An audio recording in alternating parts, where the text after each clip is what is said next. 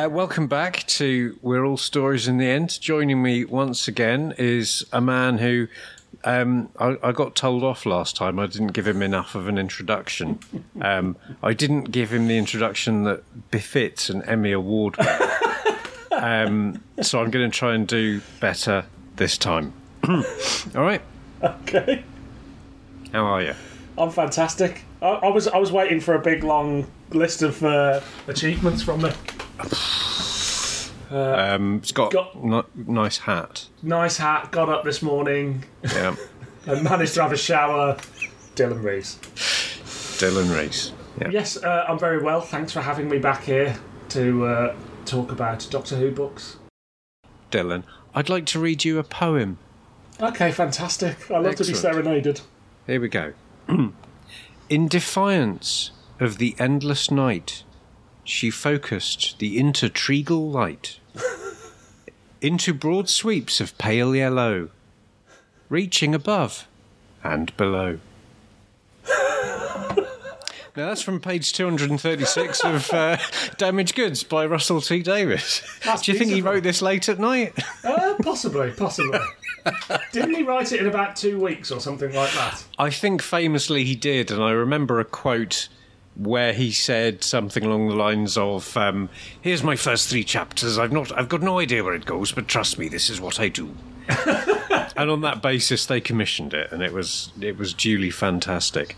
Um, in many ways, I think this is possibly the most important of the Virgin New Adventure novels. Obviously, because of who this young Welsh screenwriter would go on to become.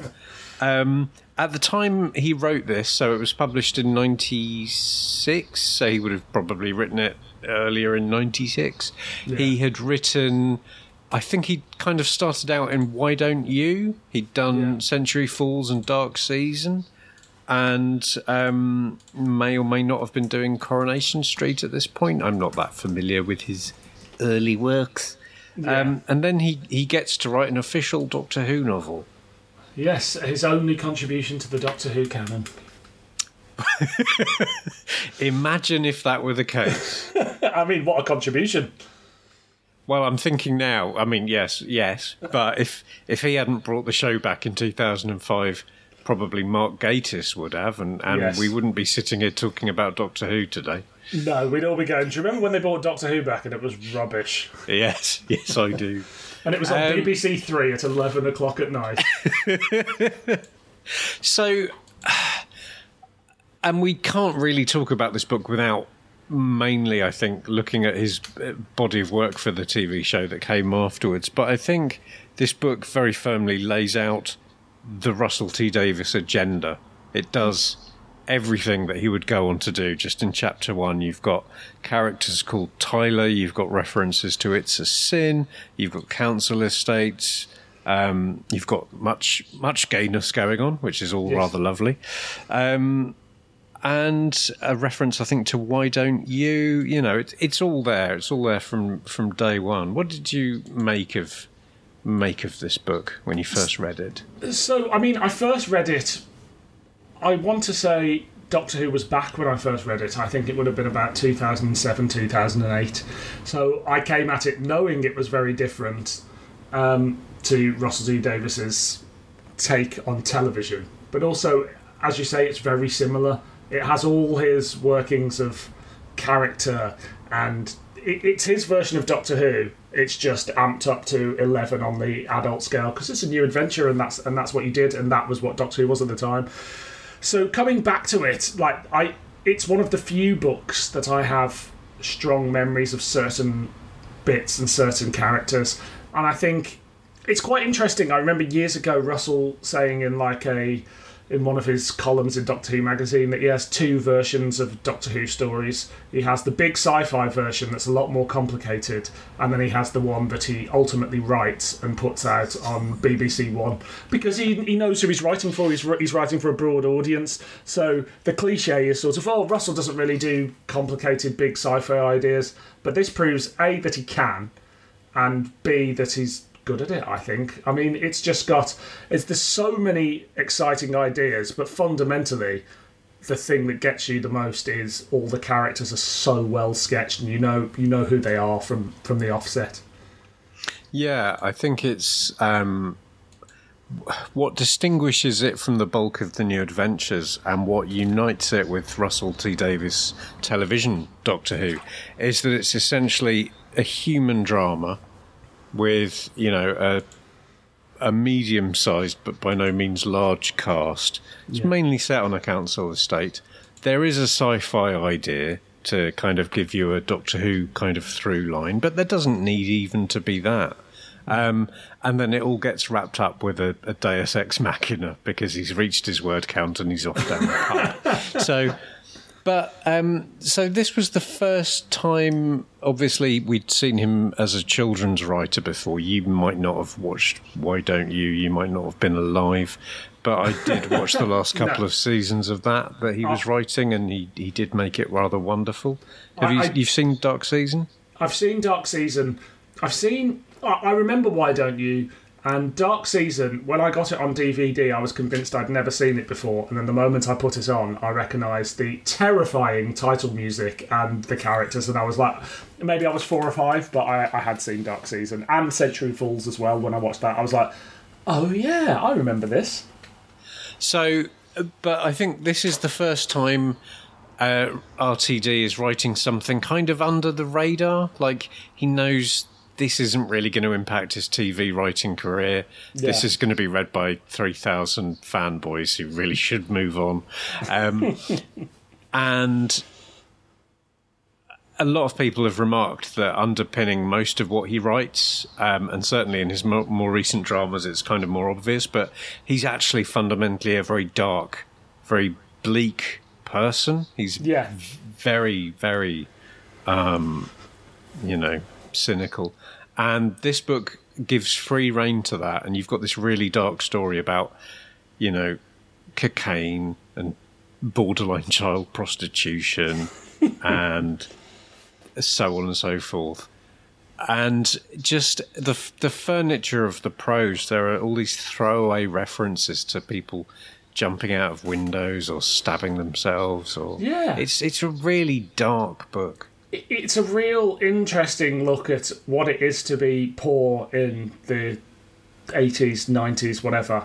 It's it's it's so it paints such a vivid picture and like i'm not from that background myself but i know people and knew people as a kid who lived in council estates and when you think back at it now you're like oh of course that that is exactly how it was. And just the, the, the detail he goes to for some of the characters. There's this moment, like it's just um, she she had spent the afternoon in Irving Park snogging Frank Jan's boyfriend and then punching him and demanding money, or Jan would be told five quid five quid richer. Bed Bev went home essentially, and there is no need for that detail. But you can absolutely see a kid, especially a very poor kid who needs money, doing that sort of thing. And there's all those all, all those other there's so many little touches like that that you're like okay you, you just you paint such a vivid picture of each of these characters and they've all got their own little stories. Like there's that um the family where the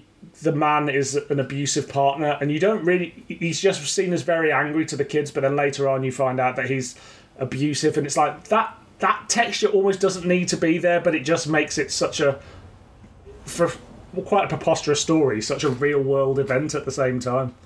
I mean, it was. I found it a little unrelenting. It would have been nice if there'd been a few more kind of just nice people in the book, but that's Dave, David's a nice person, right? yeah, yeah, we like David. Um, Yeah. th- that's about it, I think. Um, Do you so?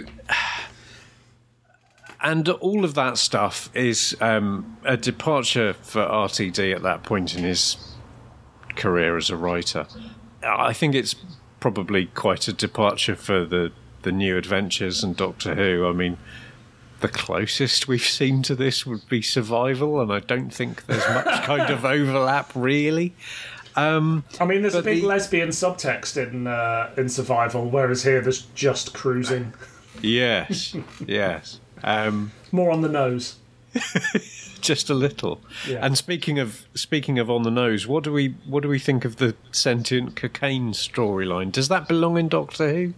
I I have been thinking about this a lot recently. So to sort of put this in context, I read this while I was on holiday, and the the book that I read before it for another podcast was Combat Rock. Have you ever read it? Do you know I have not. I it's, I know it's by Mick someone. Yeah, I can Mick- sort of see the cover. Mick Lewis. It's a second Doctor, Jamie and Victoria story about cannibals and prostitutes, essentially. Um, And it's got Victoria in it. it's got Victoria in it, yes. I have questions. And so I read these two books back to back, who which are nothing like Doctor Who as we know it. And part in, part in my mind, I was like, does Doctor Who should Doctor Who be like this? And we always talk about Doctor Who as a format is so flexible, and especially at this time, I kind of go, why shouldn't it be like this?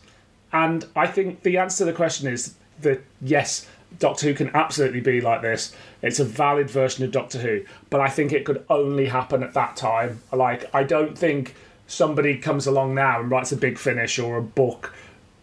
Then they're not doing this version because Doctor Who's got such a wider audience. But when you're dealing with a fan base of ten thousand people or whatever, and ninety nine percent of them are over twenty, I think it absolutely has a right and uh, a will to, to be this version of Doctor Who. And I think it goes to show how special this era of Doctor Who was that it is absolutely able to do this stuff, even if it's not what we would consider Doctor Who now. Yeah, I think um, back in the 90s when these books were coming out, most of us, um, you know, most of us fans who completely failed to give up and move on. Okay, we'd moved on as far as watching the X Files and wishing Doctor Who could come back as some kind of ultra hip 90s 15 rated adult sci fi drama. And the New Adventures absolutely are that and do Yeah. fulfill fulfill uh, that um, that role. But again, you're right. If the show got cancelled tomorrow and we had another five, ten year wilderness period, any books that come out are going to be child friendly and written by Justin Richards and not this. It's true, and it's it is. It, it, it's a weird time in the history of Doctor Was this before or after the TV? But oh, it was just before, wasn't it? It would have been. Gee, no, it would have it would have been written around the time of and Yeah. published a few months later. Yeah, it's that's it's, it's interesting when you compare it to. But again, this is just people didn't understand IP in the way that they do now, and I imagine that Philip Segal and whoever the BBC execs were probably had probably didn't even have any idea these books were being done, and then somebody somewhere in the BBC was a bit like.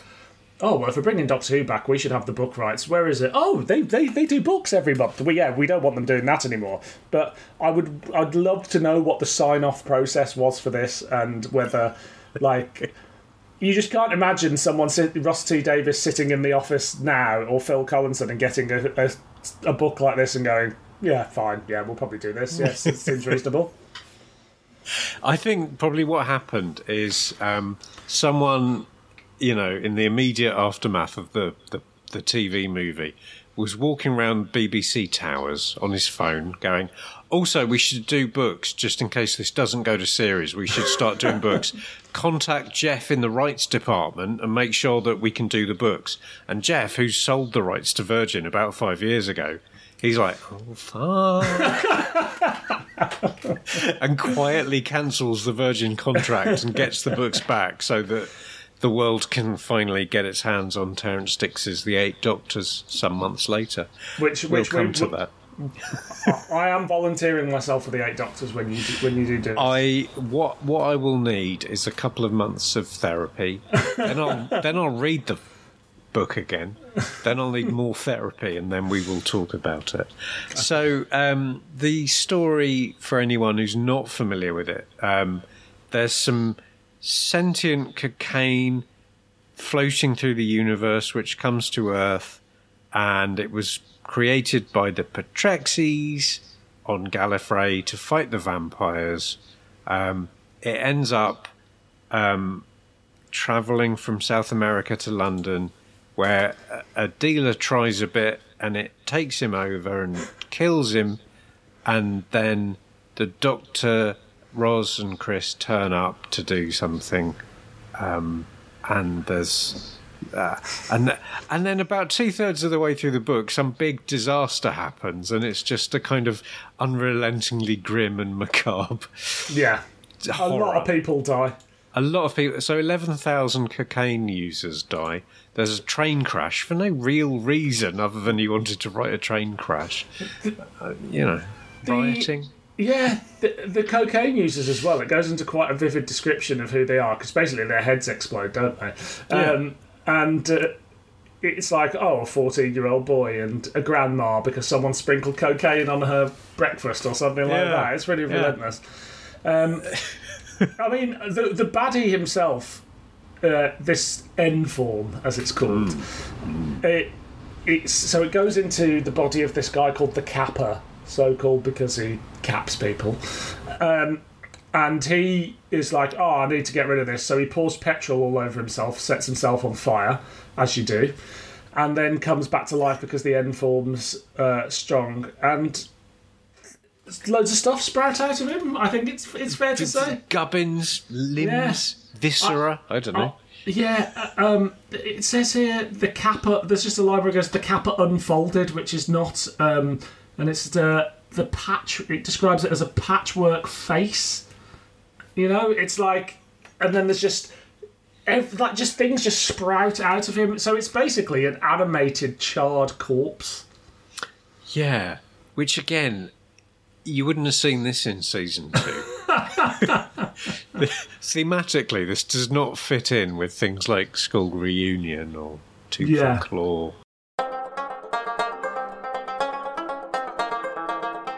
Hi, so this is one of the important ones. The only new adventure by Russell T Davies, the big man himself.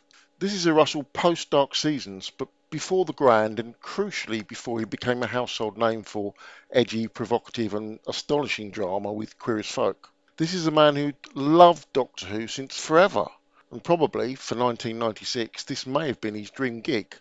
So, what does the future showrunner have to say? And are the seeds of his vision for the TV show planted here?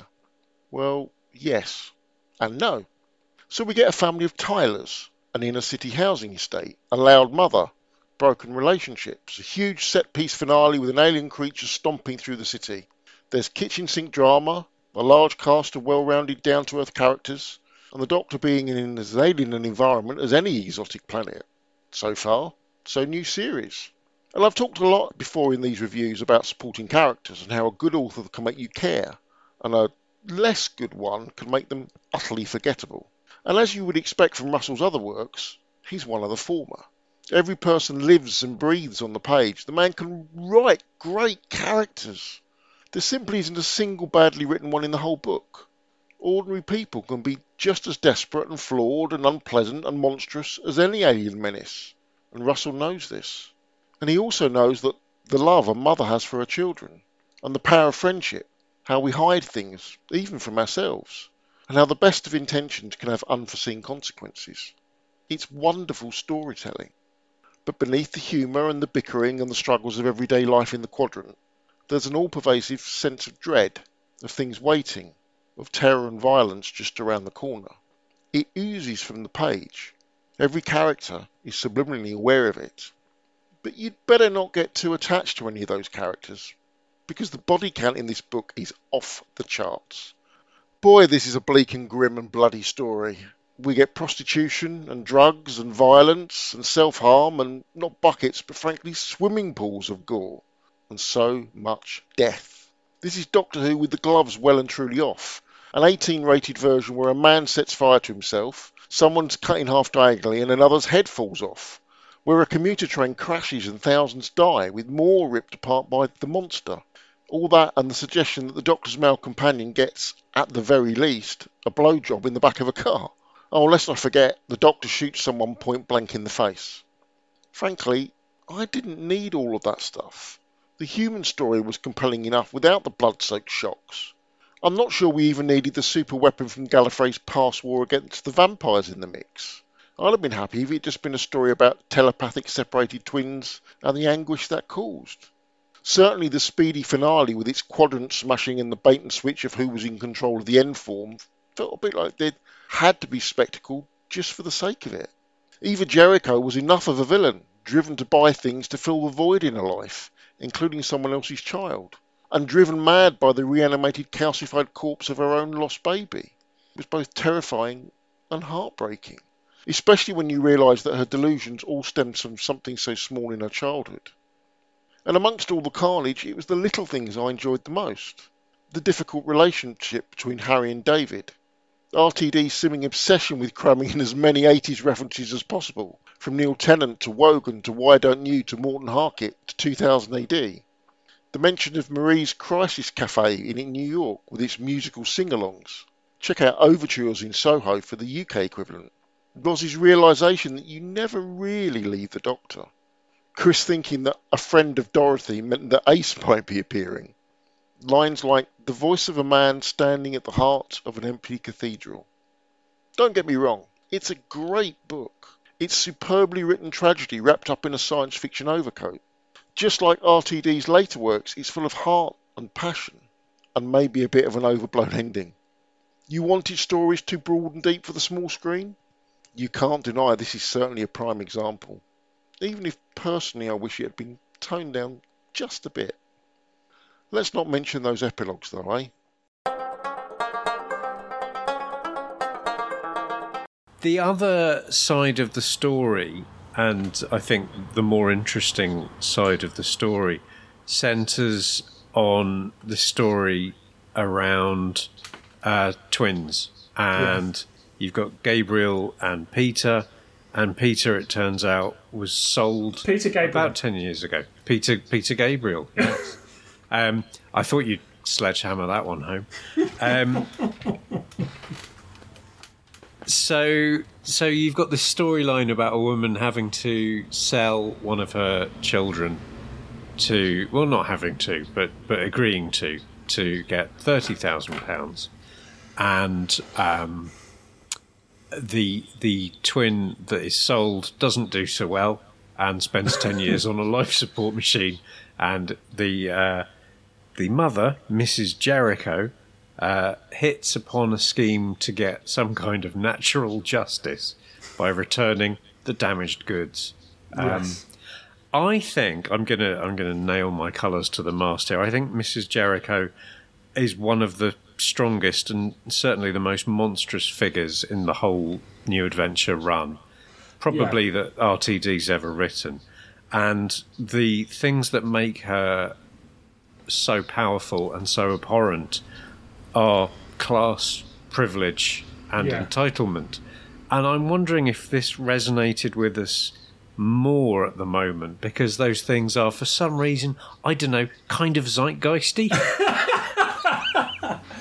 yeah, I, I, I, it is weird. Like, I don't think I picked up on that on the first read, and then, as you say, you read, you, you kind of look at it now and look at where we are in the world and the, the state of everything, and you go, "Oh, that is that is I and especially now older, I'm like I know people like Mrs. Jericho, like who are only a few steps away from you know murdering their husband and, and yeah. buying a kid. Yeah, I mean, I mean, you know, she's Nadine Dorries. you could easily see Jacob Rees-Mogg playing her husband, um, and yeah, the husband who she murders by sprinkling rat poison on the food that she cooks him yeah. and making him eat it, and he knows what he's eating, and she knows he knows what he's eating, and that's a really horrible scene. Yeah, and uh, yeah, I just I just found her absolutely you know, nine times out of ten with new adventures, you, you're reading it and you know so and so's the villain, but you haven't really got a picture in mind, and you don't really know what they're all about, and you don't really care. But Yeah. Whereas with this, you're sitting there going, "I, oh, I hate you. Oh, you're, oh, you're, oh, you're nasty." Well, it, uh, uh, last time I was on this podcast, I said to you that I have trouble remembering a lot of a lot of the, the events that happened in these books, and I think it's a sort of a testament. And while I don't think any a testament to Rusty Davies's writing, and while I don't think anybody was sat there at the time going, "Well, this is the guy to bring Doctor Who back," it is a testament to his writing that this is such a memorable book, and twenty like we're getting on for 15 years probably since I read it. It's 15 to 20 years that I there were whole chunks of it that I was like I remember this almost verbatim. Um, wow. So it's it's it's he, you're right. He just paints the. I keep coming back to the characters, and it's a cliche to say Russell T Davies does characters really well, but he does. And Mrs Jericho is just uh, one of a plethora in the book. Um, I'd forgotten actually though that she. It does say towards the end that she was infected by the N form at some point. I think Okay. there's something. Is it the N form or is it? There's something towards the end that goes. She wasn't actually acting. She was, she, although it's her. It, she was amped up to eleven, right? Yeah. And there's this kind of is it is it the voice and we'll come to the voice. Ah, a yes, it's the voice, that's was it, it, yeah. the, right? So, Yeah.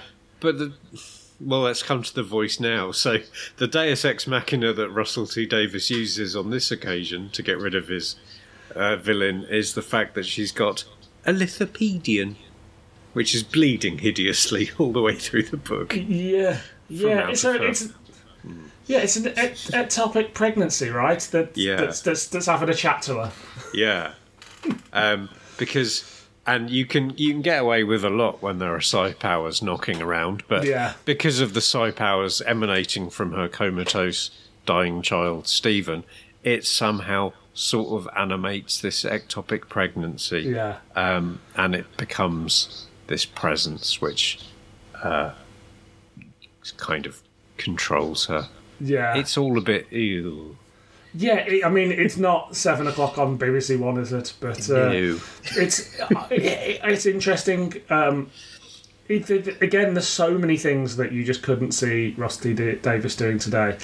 Um, but yeah, it's it, it works within the context of the story, even if it is a bit icky. It's like in that world, if this is this version of Doctor Who, yeah, it's totally about ectopic pregnancies and whatever And- else coming to life. And thinking about it, thinking about 1996, if that had turned up as the plot of an episode of The X Files, we'd have been fine with that. That Exactly. would have worked entirely. You, So all all he's done is use the idea in the wrong show.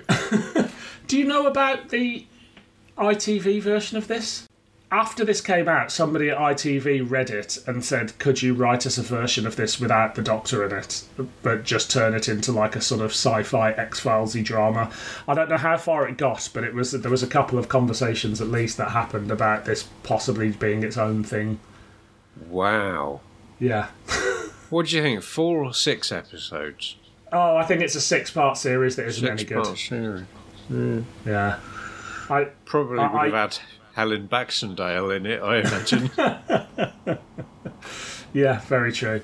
Um, it, it would have been one of those niche cult television things that isn't very good. That you know, like Chris Chibnall's The Last Train, was it? That just is never on DVD ever, and it's like everyone forgets it. But it was like their first stab at sci-fi. But it's an interesting. It's it's interesting to imagine a world where this gets brought back on TV before Doctor Who does. I'm seeing I'm seeing Jack Davenport. I'm seeing who else was big in the in the nineties. Yeah, Baxendale, Davenport, um, Nardini, possibly. I don't know. it could have been a thing. Shane Richie's the Capper, right? Oh, amazing! No, it would have been. Um, uh, it would have been probably Leslie Grantham would have turned up as someone. Oh, yeah, he'd have been. Harry probably. yeah, of course. Hello, David. He'd have said. So, um, so we have this lithopedion, which is uh, a very handy way of ending the book, um, and you're left. It's it's as I said, very much not the usual experience. When normally when I finish reading a new adventure, I put it down, I put it back on the shelf, in exactly the right place, obviously, because I'm mm. crazy. And it's gone. You know, I've Yeah. forgotten it. I've moved on. You know, I'm ready for the next one. Whereas with this, it lingers. I remember it lingering when I read it in the 90s. I remember it lingering when I read it in the early noughties. And Yeah. it's going to haunt me for a, a good four day weekend right now. Yeah, it is. It is one that because I think you kind of close the book and go, "What have I just read?" Like, and Yes. you you sort of sit there sympathising about the plight of all the characters, even the ones who it ends well for. You're like, oh, they're, because they're all very tragic characters. I mean, should we talk about Harry a little bit? Let's do that. so Harry is. Um, He's our way into the story in many ways. He's our point of view character. Harry is uh, a man who has a gay lodger, uh, and Harry's wife is dead, and the, the lodger was um, a friend of his wife. Uh, and Harry is a closet homosexual who spends his evenings cruising. Um, and his his story is so tragic.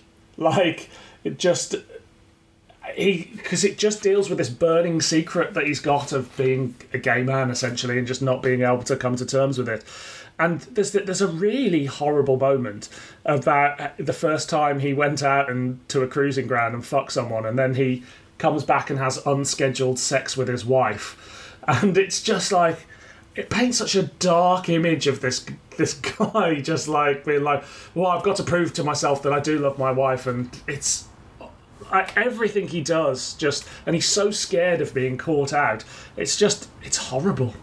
I mean, fair play to him for getting it up twice in the same evening.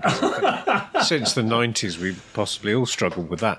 Um, but yeah, and, and he's too scared to really commit or go through with anything. So, you know, in, in the book, he goes to the park and he. He sees someone and he's thinking, "Well, I won't. I'll go over there, but I'm not going to." Oh, you know. Mm. And then he gets brutally stabbed, and you know, even his, his one avenue, he won't let himself experience complete abandon or actual pleasure. He'll Yeah. sort of edge with pleasure. and even that brings him disaster and suffering and pain. And it's so unremittingly bleak. But it's that way that Russell T Davies likes to write about 80s homosexuality. It's yeah it's forbidden, it's dangerous, it ends badly for everyone. Yeah. And there's a mention of the Pet Shop Boys single, It's a Sin. it's almost like that was playing at some point in, in RTD's bedroom when something very formative happened to him. I don't know. I don't know. well uh, uh, there's also uh, the reveal at the end and this was again something that i remembered is that you think throughout the book he's about 60 something like that but harry's 85 years old it's revealed like about five pages from the end I completely missed that. 85? Yeah, they go. He's Wow. At the end, there's like um, like a unit report and goes, Harry, he's very sprightly for eighty five, and it's it's it's such a nice little touch and something you can only do in prose, really. That this. Because yeah, you read the character reads at like sixty something like that, Yeah, but no, he's an eighty-five-year-old man. Well, fair play But- to him. The fact he can get it up at all is a fucking miracle. Yeah, Christ. Well, well, maybe he's he's party to other um, forms of drug which are uh, not alluded to in the book. Um, They weren't about in the eighties. no, good point. You had to inject something. I mean, we're getting very off subject, but apparently, the form of Viagra in the eighties was you had to inject something into your penis.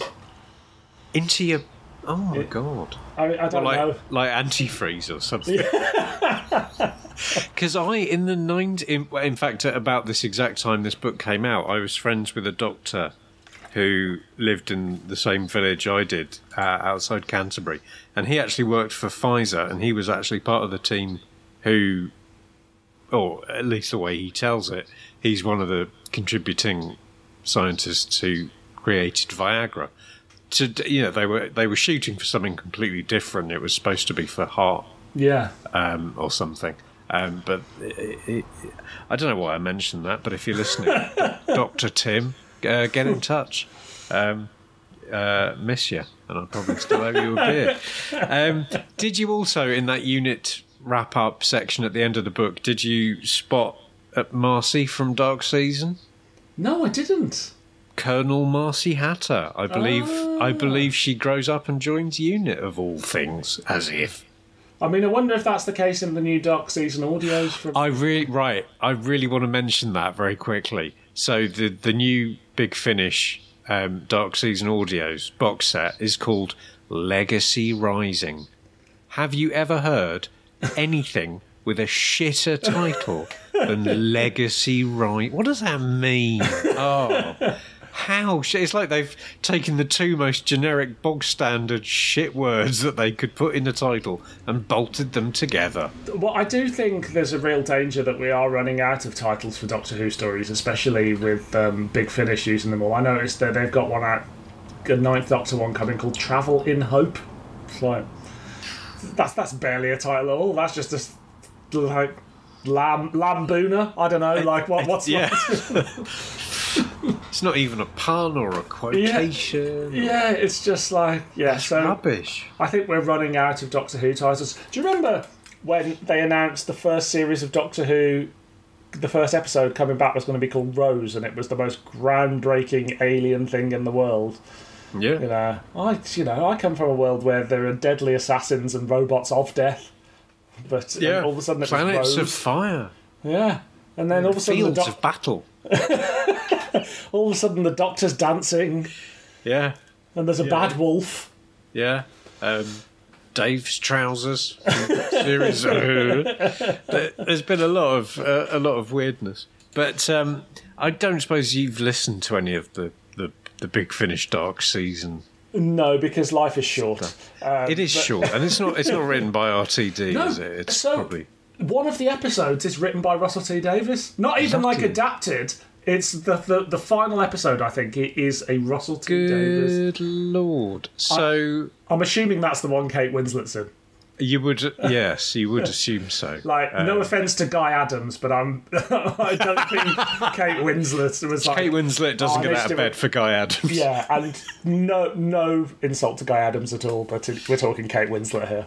Yeah, that's um, that's on a on an entirely different note. I watched Titanic again last week. I haven't seen that since '97. Was it because of all the all, all the stuff going on? Yes, in it the news? was. It was probably like like most people who watched the Titanic last week. It was because of the uh, the, thing in the news about the the submersible, um, and that you know is from the same time as this book, and It's an easier wank, though, isn't it? It's well, you say that. I don't know. Some of this stuff about the Patrexi oh, got me going.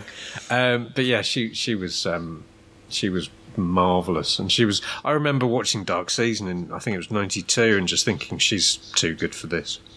Um, but I also thought the same of the actress that played Marcie Hatter, and Who's I've gone on to do her since. nothing. No, Yeah. she come back to acting for Big Finish, which is Yeah, seems to happen a lot these days. yeah. Anyone who's uh, you know down on their luck.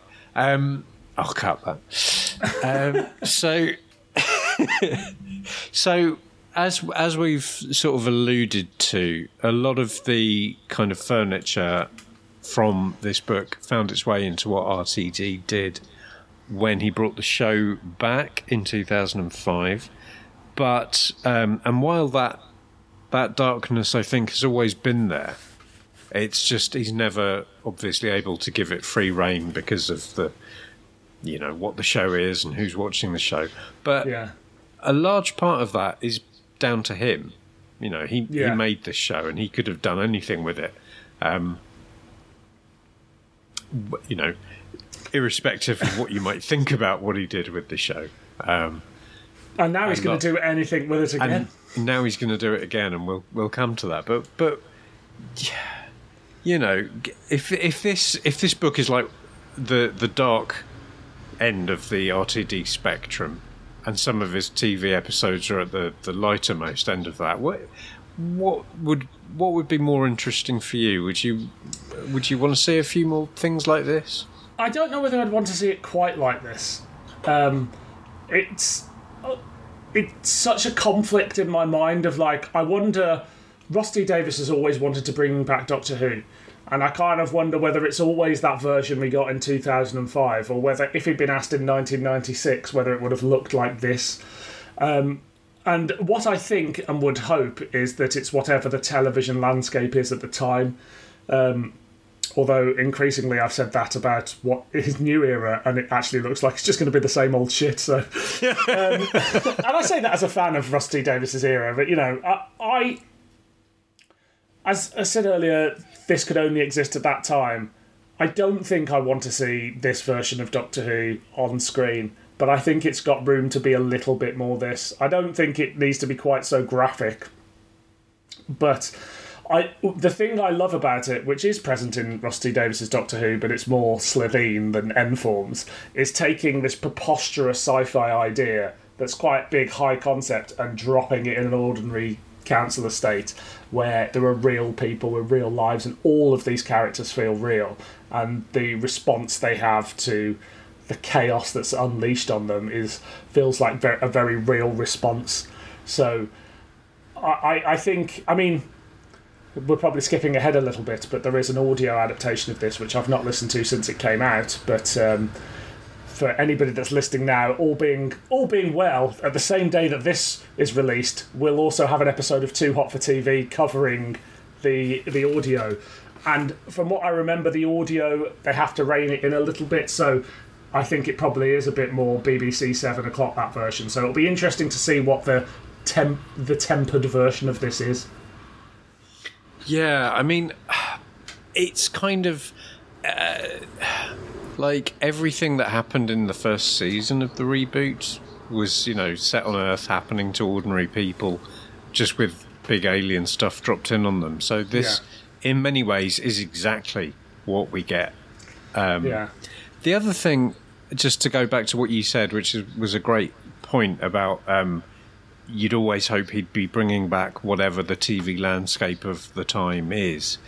And here we are in 2023, and the TV landscape now is that um, you can do whatever you want, Yeah. and a streaming company will show it. True. So he's not. Lim- I mean, he's limited, obviously, in the real world because it's a kids show that's being co-funded by Disney. So he's not suddenly going to have, you know, um, cocaine prostitutes in it. No. um, sadly. But what if the show had never come back and it was coming back now and it was coming back on a streamer? You would have absolutely no idea what to do with the program. So do you think it would emerge as a, a slightly more adult dark thing, or do you think it would go back to kind of televisual first principles? I think it would be. I think it would be darker, but I think I'm thinking more like a Stranger Things than, you know, than this.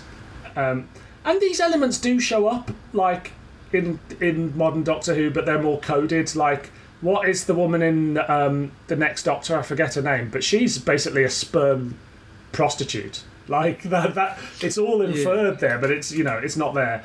Um, I don't know whether you'd ever do cocaine, but then is this is the end that, form? we'll talk about that off air if you're. No, it just makes me really arrogant and uh, and talkative, and I'm a podcaster, so I'm an arrogant, talkative person anyway. That's true. Christ, imagine what you'd be like. The thing about Doctor Who is, yeah, the thing about Doctor Who. Um, what was I going to say? But the N form, it's sort of a bit Nightmare on Eden if we're being quite reductive at the same time, you know, like Yeah, no, drug monsters. Yeah. Like, so these things can be covered, albeit not in this form. Yeah, I think you know it's an interesting parallel. The, what what you just said about it would be a bit like Stranger Things, and if Doctor Who had been brought back to TV properly in the nineties, it would have been like the X Files. And I think I think possibly there's an argument that Doctor Who will always keep coming back, and maybe it'll always come back a bit like whatever the prevailing sci-fi Yeah. thing in the zeitgeist is. Um, who knows? I, I, and that, again, now there's all this talk of it becoming like a, a like the the Marvel universe, you know, and having all these different With Bonnie and- Langford. yeah. So so in many ways, it, it, it's always got a a kind of paradigm just over its shoulder. whether Yeah. it's the X Files or Stranger Things or Marvel or whatever. It's evolving and trying to do different things to, you know, be be of its be of its time. Yeah, I suppose I suppose the last thing we should do is have five minutes on on what you think is going to happen for the second in second. I was going to say second incarnation. That'd be ridiculous. He's not regenerated. He's not a Time Lord. He's a Welshman. They're different. He's a gay lord. That's a very 80s, 90s thing that no one says anymore. No one says gay lord, do they? I love I love it, and what I particularly like about living in America is it's a legitimate name over here. You get you get adverts on TV for like Gaylord plumbers, which uh, you know. I thought it was a very right wing environment you lived in. Oh, if no, uh, no, really not. Um, and it is it's such a great expression. Uh, Rob Rob Newman off of the Mary Whitehouse Experience, which again is a TV show that probably predates you. Used to do this it. this great thing about in the 18th in the 1800s they played Gaylord tennis, and the the loser is the first man who shall break a sweat. It's, it's all about a gentlemanly, gentle pursuit. It's really funny. Um, but yeah, so so where do we think? Um, because I'm probably going to put this episode out around the time of the 60th. Where do we think the show's going to go?